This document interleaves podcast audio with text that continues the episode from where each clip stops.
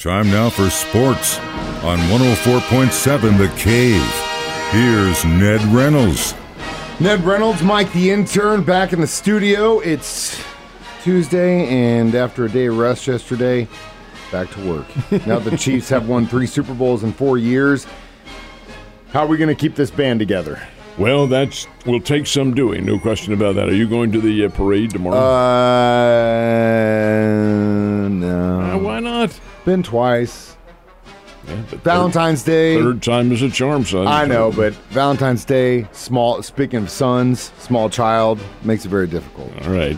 Okay, you'll get a reprieve this time. I appreciate that. Anyway, the, uh, yeah, it, it will be a little bit on the difficult side, but I really feel like Chris Jones, who is the key to this, who is, will probably be allowed to become a free agent on uh, March the 15th. I will suspect the Chiefs allow that and then prepare to match whatever kind of offer he gets. And I'm, he wants to stay. He's already said, I want to remain with the Chiefs. If they sign him to, of course, the uh, franchise player, that's 32 million bucks. They can hardly afford that. Heck, their salary cap right now, the cap itself is 24 million, and that's not a whole lot of money. And then they have L'Jarius Sneed, who really needs to stay. Thing about Jones is he may not get Mike the tremendous offers that he's thinking he will. A good defensive end, great defensive end, all pro, certainly a catalyst to the Chiefs' defense, but he's also in his 30s, about to be 30 or 31, somewhere in that vicinity, and he has been plagued by a nagging groin injury that doesn't seem to go away. Does somebody want to spend that amount of money on him? So I think there are a lot of factors involved here. I have a feeling he may be back. But can they get both of them? That remains to be seen because Sneed will want to be paid off, and so will some of the other guys. Hey, the Chiefs have other contracts to sign too, so they are in a bit of a dicey situation, but they have a very good GM. Veach is an outstanding individual. Of course, you can only so, go so far with the numbers, but be that as it may, we'll see what happens. I want them both to stay. Um, obviously, if we have to pick, I'm gonna have to side with Sneed. That's the guy. That's the guy I would pay every single dime I had to. Not that I don't love you, Chris Jones, and I do, and I, I really. But you're right. You already said it. Time. That's a factor. Some of the 49ers players claim they didn't know about that overtime change. And if that's the case, I don't know who you blame but yourself and or your coaches for not informing. you. organization. You Yeah. blame the organization. That's why the Chiefs are so good. It's because they pay attention to detail, and that is a very important detail. No, it's not at the top of the list because how many times have the Super Bowl games gone into overtime? Once before this past uh, episode on Sunday. So that may not be a priority item, but it is an item that you check. So when they go out for the coin toss under the new rules, which came into effect last year, you go defense and go offense. You see what you have to do. Well, the 49ers did not do that. And I think there was some discussion on the sidelines, and they said, hey, we didn't know. Well, yeah, somebody, somebody messed up, and somebody should say, you're supposed to know. Head coach, when you go out there for that coin toss, should make it clear. Maybe he didn't know either. And that's a scary thing. And that's why I love my team. And that's why last year, when McKinnon slid right before the goal line, sacrificed a touchdown score to win a game, it's because they trained for that stuff. Exactly. And that's how these games are won and lost.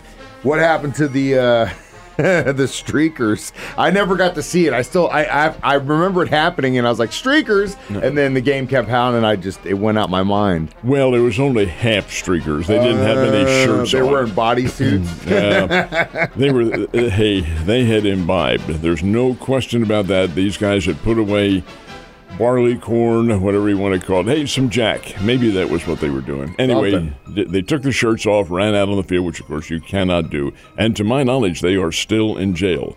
The NFL and the gendarmes look very unfavorably upon that kind of behavior in public.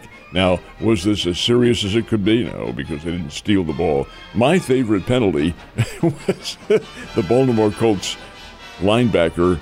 Oh, I, I guess it's been about 40, 45 years ago. One of them come on the field, some some young kid running around. Linebacker broke the huddle and just oh God, took this kid's head off with a tremendous forearm shiver. That's a, that's what do. They're not going to come out anymore. That's what you do when you have something like that. And those kids are lucky that's not what happened to them because those players, especially on that field and on that stage, if you came near me, I'd I'd clothesline all They day. are big and they Yeah. are fearsome. Yeah, got some really good basketball games this week. And the situation now, the, that big old boiling cauldron is really reaching a fever pitch because we're getting close to tournament time. For the prep schools, it'll be later on this month, and then for the colleges into March, and then all culminating with the national championships coming up in April. Number one team in the men, it is still Connecticut. They are the defending national champions, and they are really, really a good basketball team. Very well balanced, done a nice job with them, and they're cleaning up. The question is, have they played the toughest of competition? And that remains to be seen because they will in the tournament. Top women's team is South Carolina. They are undefeated, or they took apart Missouri the other Oh, night. they did. 83 to 45. Oh, my goodness sake. And they took apart a good Connecticut Lady Huskies team, uh, Geno Auriemma's ball club, took them apart on Sunday. The South Carolina team is very good. As far as the men are concerned, Purdue, Houston, Marquette, and Arizona, that comprises the top six. And as far as the ladies are concerned, Ohio State, Stanford, Iowa, Texas, also the top six. All very good teams, but really South Carolina is head and shoulders above them all. Kind of seen a little bit of a changing in the guard. Well, South Carolina's been there now for about three or four years. LSU's defending national champ because they upset South Carolina in the tournament last year. But the Lady Gamecocks, Dawn Staley, who is a Philadelphia gal, I might add, uh, is really a top-notch coach and a, an- a really good controller of all their players. She knows what she's doing. She's had great success. And uh, will continue to as long as she, uh, recruits. Come on, you got to get those recruits in there. She produces too, and that's that's a that's a great coach is when you can get your players to produce for you like that. Um, who played last night?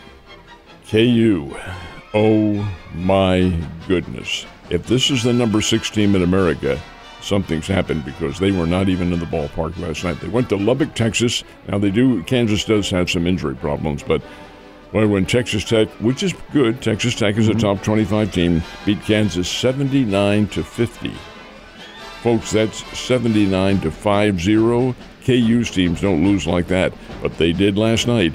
And I think Bill Self has some introspection here to do as far as his coaching is concerned because this is not a top 25 team. They got beat Duke, a winner over Wake Forest, 77-69. A lot of big games coming up tonight and tomorrow. I think the K State Wildcats sucked some of that mojo out of them a little bit. It, well, as a matter of fact, they probably did. And in beating KU like that, KU does have injury difficulties. However, every team does. Yes, they do. All right. Uh, obviously, the Super Bowl, one of the most watched TV events across the world, and now you throw in streaming. What are the numbers looking like? Well, it's all time.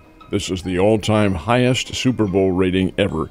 123 million people are estimated to have watched it. Now, the, the official Nielsen figures will come out a little bit later on this afternoon, but that was the TV estimate 123 million people at various times. That is the total, uh, uh, total accumulated level of viewers who watch this thing, and that's pretty doggone good when you saw an exciting game like this was. Was it a well played game? Well, yeah, I guess depending on your on your perspective on things, it was not an artistic success, but this is not a beauty contest. No. It's a football game.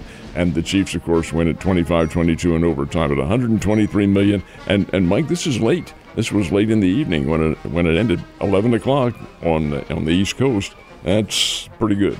Yeah, absolutely. And I'm sure NFL and old Roger Goodell is smiling ear to ear right now. That game went to overtime either way. I'm smiling ear to ear because my Chiefs are champions again. Ned, you have a great Tuesday, and I will see you mañana.